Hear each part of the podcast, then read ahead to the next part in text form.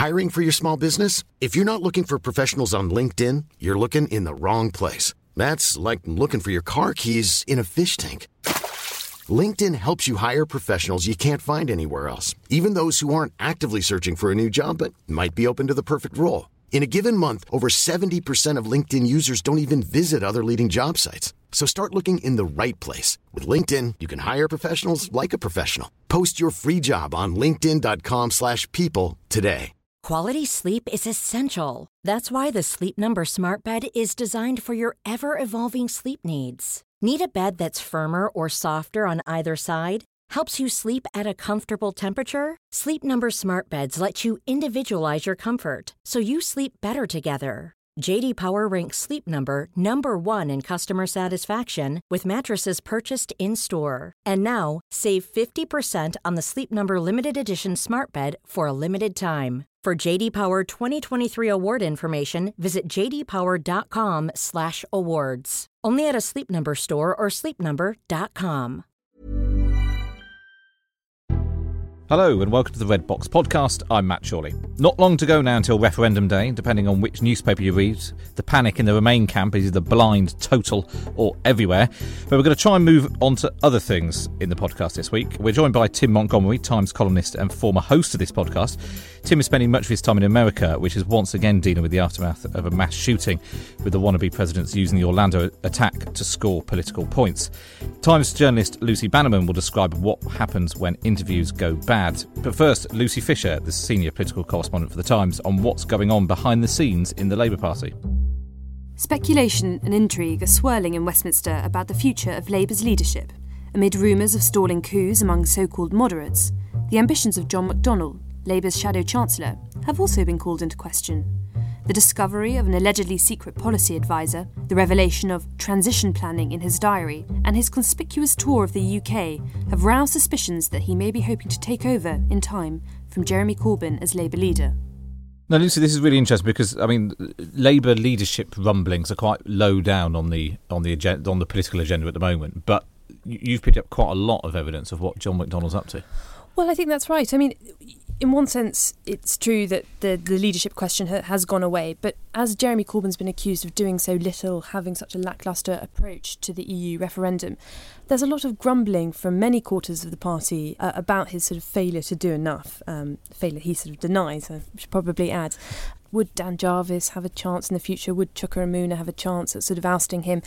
John McDonnell seems to be doing a lot of planning in the background, and he's used the EU referendum to launch his own campaign, which is separate from the official Labour in for Britain campaign, to, to go around the UK. And, and I'm just interested in why is he going to all these constituencies, having all these meetings? Um, raises a lot of questions. And, and Team McDonnell are, are, sort of quite enjoying themselves at the moment. They feel like they've made a bit of the running. I was I was talking to, to one of McDonnell's aides uh, yesterday who was saying how pleased they were that his phrase "Tory Brexit" is now being used. It was even used by Yvette Cooper. They said delightedly. There's yes. proof of how far the McDonnell influence is going, as if uh, such an outrider as Yvette Cooper is using it. And they they do feel like they're having quite a good referendum at a time when most people say Corbyn isn't.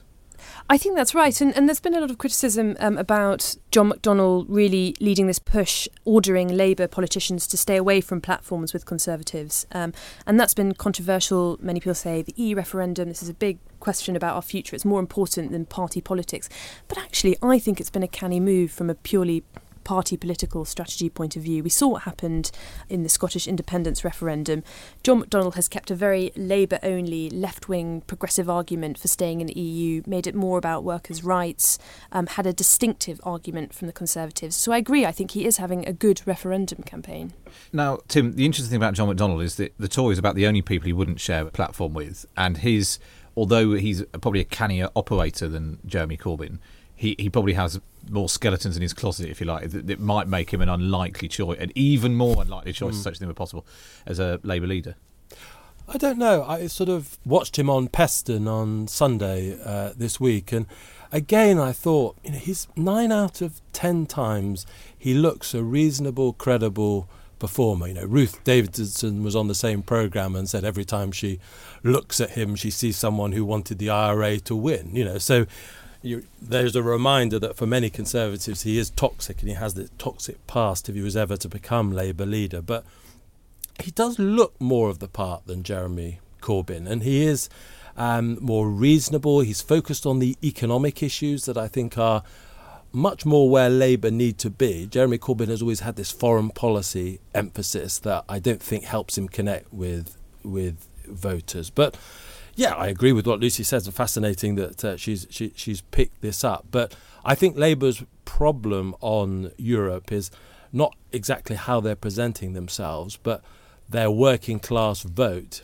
um, is very angry about the level of immigration and no Labour politician, John McDonnell or anyone, is really responding to that. And however good John McDonnell makes the case for staying inside the EU, if they haven't got an answer to how they control immigration, they've got a problem. Lucy Bannerman on the on the phone. What do you make of John McDonnell as a as an alternative Labour leader? Uh, the whole campaign um, so far for me. Well, first of all, John McDonnell seems to have been fairly absent. I've not felt there's been a strong Labour argument there to, to hold on to. And more generally, what I've felt this time around, it's the same with the Scottish referendum not so long ago. It's that too much of the debate seems to be seems to boil down to two sides arguing over, you know, whose crystal ball is the most accurate. There's this absolute lack of strong facts there, and I think a lot of the electorate must be getting frustrated and and just turned off by the whole thing. Whether John McDonnell has contributed anything further to that, I'm not sure.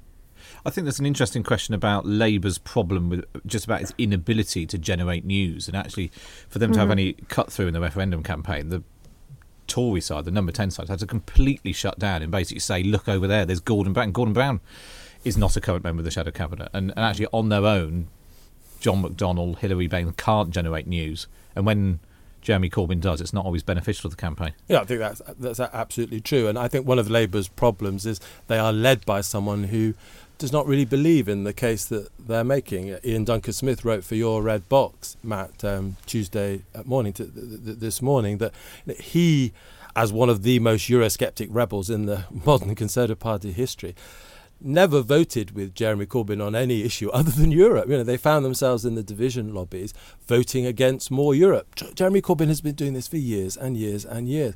And suddenly, when the Brexit question comes up, he's in favour of the EU. And I think voters can smell there's something fishy, that Jeremy Corbyn's heart's not in it. And when he does pop up to make any news at all, it's to say all this scaremongering by George Osborne is unbelievable and things. You know, it's so off message. It's um, it's helpful to leave rather than remain. But what's interesting actually about the, the Corbyn factor is that he because he's in a less adept, he can't cover up what he really thinks in a way that actually jo- John McDonnell is much better at being a sort of typical politician lying through his teeth or whatever, Lucy. I think that's that's true in some senses, but I also think Jeremy Corbyn's ambivalence, which is, as you say, far more obvious than than John McDonnell, that sort of holds it holds the line together a bit better, um, is that it feels much more in line with what many people who are planning to vote Remain feel. You know, yeah. oh, I'm not you know terribly keen about the EU, but I guess in the end it's probably best for the economy or whatever.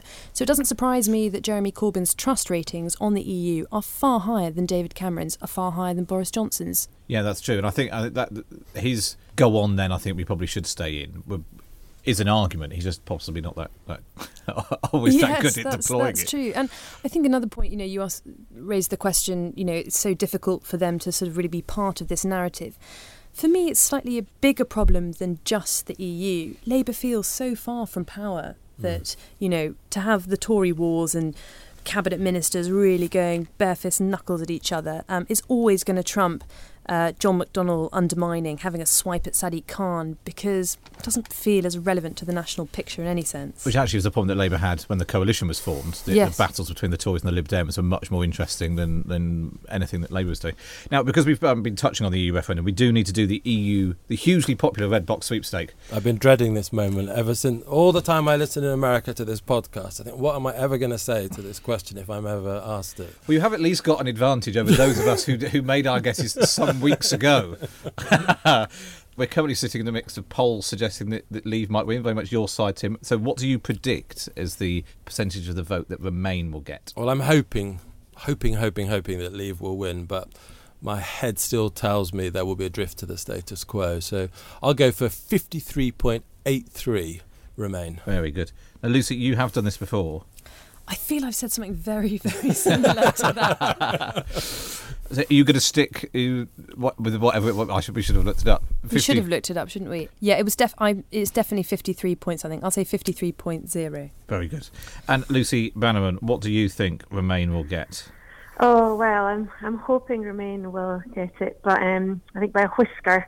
What's the what's the political jargon for that? I'm not sure, but I think Remain. I'm hoping Remain will will just win. Oh, fifty for. Uh, very good. Well, thank you very much for that. Um, uh, as ever, you can send in your uh, own predictions for the sweepstake to redbox at thetimes.co.uk or on Twitter at timesredbox using the hashtag redbox sweepstake. Uh, now, though, Tim is going to talk to us about the events in America. Donald Trump was his crass, insensitive, narcissistic self on Twitter in the media aftermath of Sunday's homophobic mass shooting in Orlando on Sunday. But brace yourselves, a YouGov opinion poll for The Times find that he has a 7% lead over Hillary Clinton when Americans are asked who will keep them safe. Terror could be the issue that puts Donald Trump in the White House. ISIS may have worked that out, and they know his policies could be their best possible recruiter. So, Tim, the it was very, very quick after the shooting at the gay bar in Orlando happened that Donald Trump, in particular, took you know took to Twitter as politicians do, but far from just paying uh, respects and thoughts of the family, he immediately started using it to score political points. But what, what's your take? Does that does that go down well in America? It goes down well sometimes, and you know, compared to lots of politicians whose Twitter accounts read like they've been you know written by committee. Yeah. You know, Donald Trump's, you know, he writes them. You know, there's spelling mistakes, there's anger, there's rawness there, and of course that's one of the reasons why he's done so well in this race. In a, in a, you know, you talked earlier about all politicians lying through their teeth. Well, we get the real Donald Trump. Maybe we, you know that's his Twitter um, handle. But whether we want it, of course, is another question. But people love that authenticity, or a good number of people love that authenticity. And sometimes it backfires on him. When we had the recent downing of the um, Egyptian airline in the Mediterranean, you know, he was immediately, before any expert had said what the cause of it was, he was blaming terror. You know, he was very um, quick um, on Sunday to say, I appreciate all of your thanks for saying to me that, you know, I have been vindicated in my tough line on terror. Yeah, yeah. You know, before he was really expressing concern or upset or any empathy for the families of the, the people who'd lost their lives. He, w- he was making political points. And, you know, as I've seen in all of my time in America, you know, he was absolutely knocked out of the park by pundits on Sunday, as he was during nearly all of the course of his presidential race. But then this opinion poll that we conduct for the Times pops up, and what do voters say? They prefer his position on terror to Hillary Clinton's, and there is this massive gap between the you know the chattering classes, for want of a better expression, and the average American. And what's I think really striking for British people looking across what's happening in America is if something like that happened in this country, the big debate would be about gun control. And mm. actually, that that that never seems to happen. You know, Barack Obama again has to say how sad he is. That he's again having to say how mm. sad he is. But nothing that doesn't appear to be part of the debate. And actually, the debate is all about how tough Donald Trump can be with with foreigners. Yeah, well, I, you know, I'm much rather glad that I'm a British citizen with our gun laws. You know, that's for me the ideal situation. But I do understand why Americans don't see gun control as the answer because, you know, it's a nation of 319 million people, and I think about 360 million guns. Um, 80% of convicted criminals never get their guns legally. You know, America is so awash with guns, they can get them on the black market, they can get them from family and friends. So, yes, some measures absolutely should be taken to limit semi automatic weapons and background checks. But because there are so many guns out there and no one is able to execute a mass disarmament, those measures will not really make any difference to America's gun problem. Yeah, yeah, yeah. Lu- Lucy Bannerman, what do you what do you make of looking from this side of the Atlantic? What do you make of the rise of Donald Trump? Well, like most people, it's just absolutely terrifying. But I think it comes back to this idea of, you know, authenticity, and it just shows that authenticity, even alarming authenticity, is still more appealing to to voters than than just robot politicians who seem to be so disconnected and so alienated from the electorate. And it's again, it's all about it's that directness that he has that people are able to connect with. So, you know, that is his greatest strength. It's the way he uses language, the way, whether it is spelling mistakes or saying something completely inflammatory, people can, can it's something that people can understand. They can react to it. And for better or worse, it has a far stronger impact than all the incredibly careful political discourse that, that just seems to be so bland. Again, it just turns people off. Lucy Fisher, what do, what do you think of the way that politicians react to events like the one that happened in America and, and the speed with which it suddenly turns into a political mm-hmm. debate rather than the, the immediate. Well, we've seen it tragedy. in the UK yesterday with Arron Banks's Leave.eu immediately disseminating a poster saying, you know, the Orlando shootings are why we need to leave Europe. So, taste in the UK uh, is slightly different to the US. So, um, Leave.eu was immediately. Ready to pop the question? The jewelers at BlueNile.com have got sparkle down to a science with beautiful lab grown diamonds worthy of your most brilliant moments. Their lab grown diamonds are independently graded and guaranteed identical to natural diamonds, and they're ready to ship to your door. Go to Bluenile.com and use promo code LISTEN to get $50 off your purchase of $500 or more. That's code LISTEN at Bluenile.com for $50 off. Bluenile.com code LISTEN.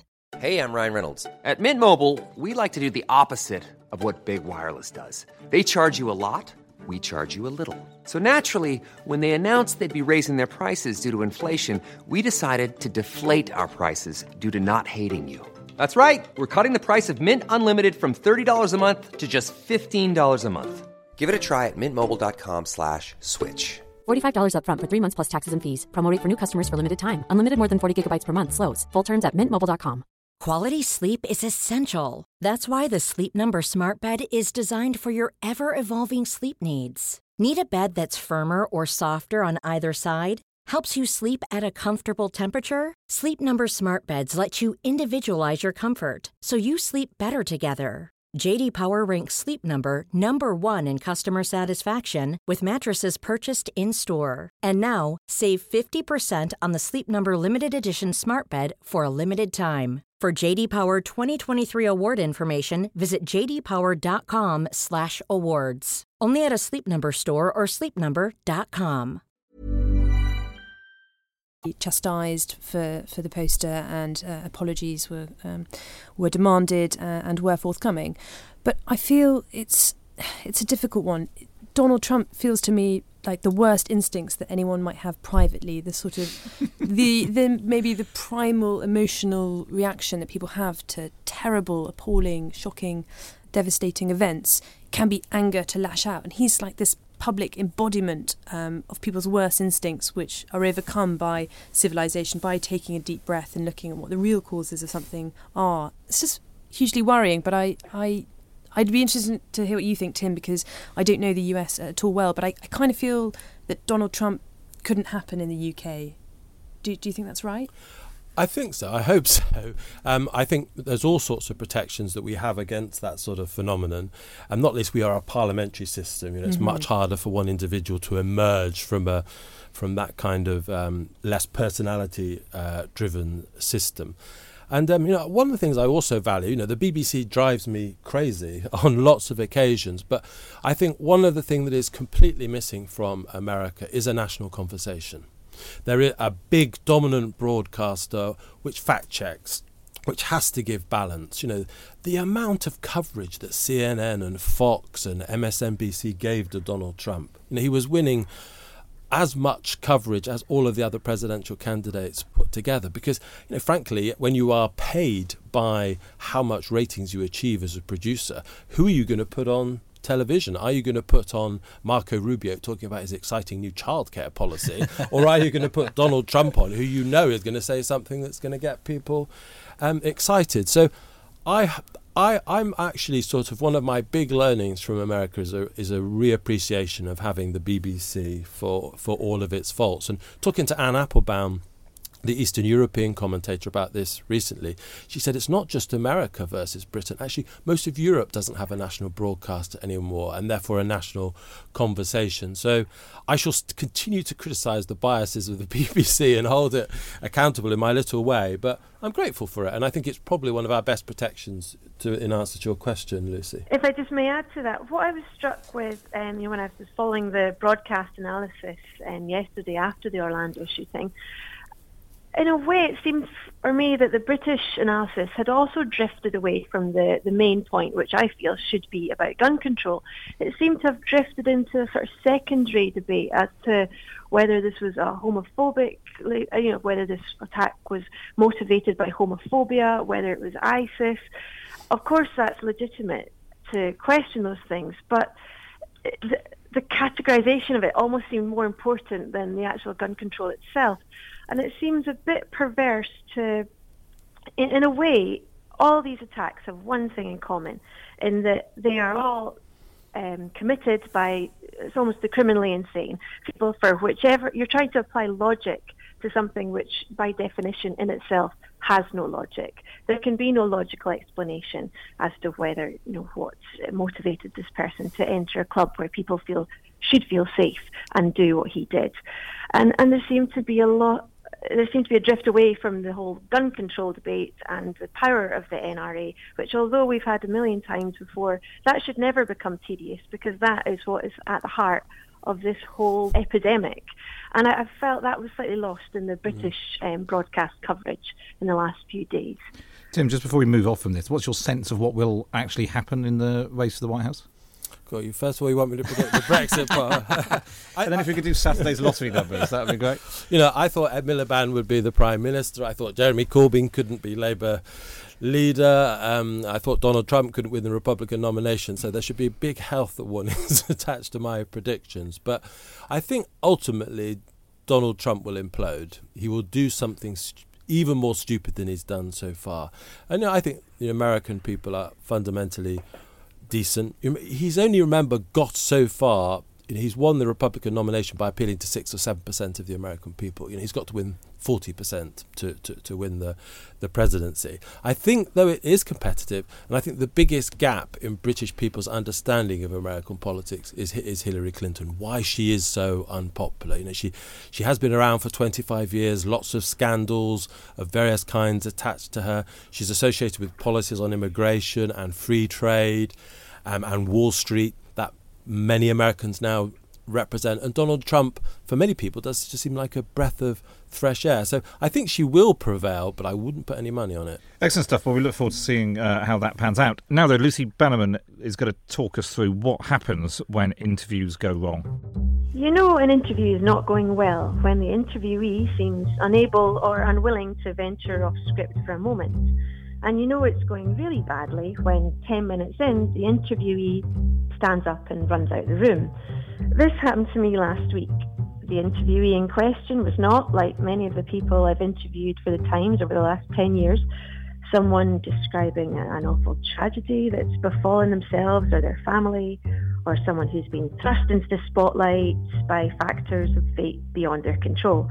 This was a politician Luciana Berger, MP for Liverpool Wavertree and Shadow Mental Health Minister, who has just announced her bid to run for the new role of Metro Mayor for the Liverpool City region. Now, this is a big job. New powers ceded from Whitehall under the devolution deal will give the new Metro Mayor, whoever he or she may be, control over an annual budget of 30 million for investment in key areas across transport, planning, economic development. So, you know, this was Berger's chance to set out her stall, to tell readers, to tell the electorate what she was going to do. And instead, what we got was um, were 10 minutes of empty platitudes about listening and making a difference. And when I dared to nudge her on to topics, potentially more interesting topics, she panicked, she froze, and she ran out the room to consult a press advisor that just struck me as completely bizarre behaviour for an elected politician.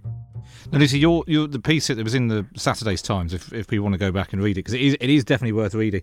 Um, partly, I think she managed to capture what I think uh, all political journalists at some point have had an interview like this. I think possibly what happens is political journalists might sometimes gloss over that because you know they need to keep on the side of the interviewee. Uh, but because you, like you said, you uh, you cover all sorts of uh, different areas of news and interview lots of different people. So I mean, when the intro is things go from tense to awkward within ten min- minutes of meeting Luciana, uh, when you ask her to do. To, uh, for three words to describe Jeremy Corbyn's leadership, there was a silence, and then she says, can I think about that and come back to it? I mean, it was just.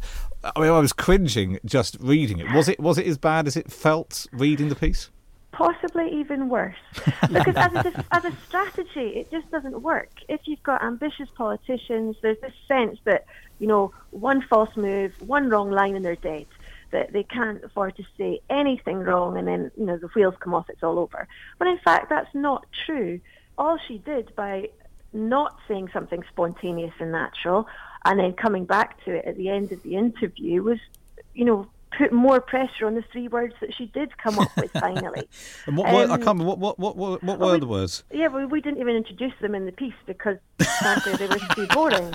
But it was engaging, collegiate, and listening. Oh, God. And, I mean, as a strategy, it just doesn't work because this is someone who should be able, if she's going for such a big job, she should be able to talk in a natural way about what she plans to do with it. And she seems terrified of of just saying anything natural or spontaneous. To the point that even talking about childhood ambition was difficult. We discussed how she didn't always want to be an MP. Growing up, she wanted to be, she said, a police person. A police person was absolutely terrific. I did, love. Did she ask for the interview, Lucy, or did we ask for her? You know, what was where? How did it come about? Because I think we had possibly approached her because um, of the bid, so that was the hook. And it, it's a really interesting job to go for, and she's a very interesting, you know. Sh- MP. She's Britain's youngest Jewish MP, and obviously, given the anti-Semitism problems within Labour at the moment. There were lots of things to talk about. Um, but when we did try and venture on to Ken Livingstone, to, to Jeremy Corbyn, she just seemed to panic and was terrified that we weren't talking about not just talking about the, the, the mayoralty bid, but not talking about it in the way that she had prepared. And how does this rank against other terrible interviews that you've done? I've not had many where people actively run out of the room, which does make you feel yeah, slightly paranoid. But there, you know, there've been worse.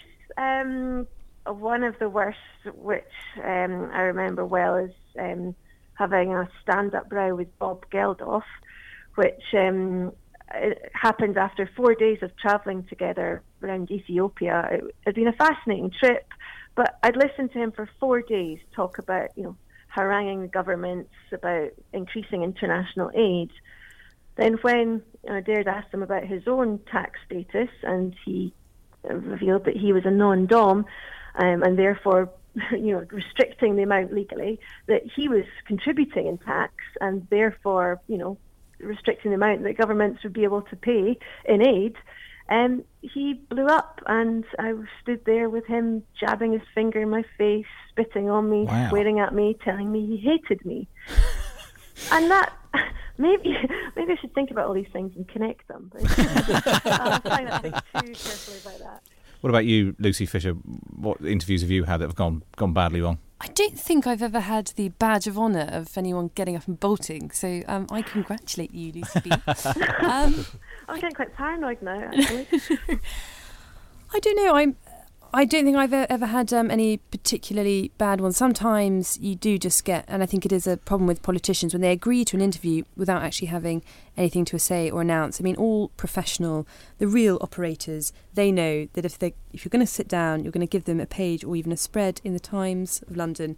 Um, you're going to want a big news hook for that piece, and um, the the smart ones come ready for that and ready to give a bit of themselves, talk a bit about their personal life. You know, in these times, you know that involves a spouse, kids, interests, childhood ambitions. It just strikes me as odd that you encountered uh, an MP who just seemed totally unprepared to ask, you know, mm-hmm. quite quite obvious questions to me. I, I should add, to be fair, you know, once we did have that first really awkward encounter, she came back after you know five minutes out of the room. We continued to have a very awkward half-hour chat, and then after we agreed that like we can't possibly we need more if we're going to use this in you know and give this a prominent slot in the Saturday edition of the Times newspaper. So she agreed, you know, to have another interview and we met the following day and had another hour talking about these issues. Again, there was very little of interest to report. Again, it was the same platitudes, the same script. And as a result, an interview that could have been a double page spread in the Times on Saturday, the big Saturday interview, her unveiling her bid to become Liverpool's first Metro Mayor. Instead, we got a much smaller piece which had far less impact. So for her campaign, it, it, it wasn't the best strategy to use at all. but it, but it did make for a great read. Um, I have to remember. I think my the weirdest interview I've done was the first time I interviewed David Cameron, and went to his was told to go to his. This is when he was still Tory leader in opposition. Was told to go to his house in North in Notting Hill, and he walked into his front room with his hand in his trousers, tucking his shirt in, was very surprised uh, to find me there because he thought he was going to be talking to somebody from Aberdeen. Uh, so we got off on a slightly weird. He was sort of oh, who he didn't know who I was or what I was doing in his front room. We then got in a car because he was driving to go campaign. We did the interview in the car, and it was sort of fine. He was talking about how much he loved Devon and Cornwall, which was the patch I covered at the time. And then the conversation sort of dried up a bit, and his spin doctor George Eustice, who's now a Tory minister, mm. said, "Well, have you got everything that you need?" I said, "Yeah, no, I think it was all it was all very good." And he just told me to get out of the car there at some traffic lights somewhere in West London. and uh, this is before I had a phone which could tell me where I was, so I just had to walk around uh, West London until I found a bus stop which told me I was at the far end of the King's Road. Not a good recipe for a good write-up. No, no, no, but a good. Uh, yeah, it's been sort of all downhill since then. Lucy, I really appreciate that. It's good, uh, good to have had you on the podcast this week. Um, unfortunately, that's all we've got time for uh, this week. Let us know what you uh, think about any of the issues we've been discussing by emailing redbox at thetimes.co.uk or on Twitter at Times Red Box, where you can also send your sweepstake predictions. You can subscribe to the podcast via iTunes or on your Android device. But before we go, a special mention to James Price, who got in touch to say he's finally signed up for the Red Box email briefing after what he described as months of podcast pestering. Uh, you can be like James too by going to thetimes.co.uk forward slash redbox email. But for now, from Lucy, Tim, Lucy, and me, it's goodbye. Thank you for downloading. To discover more, head to thetimes.co.uk.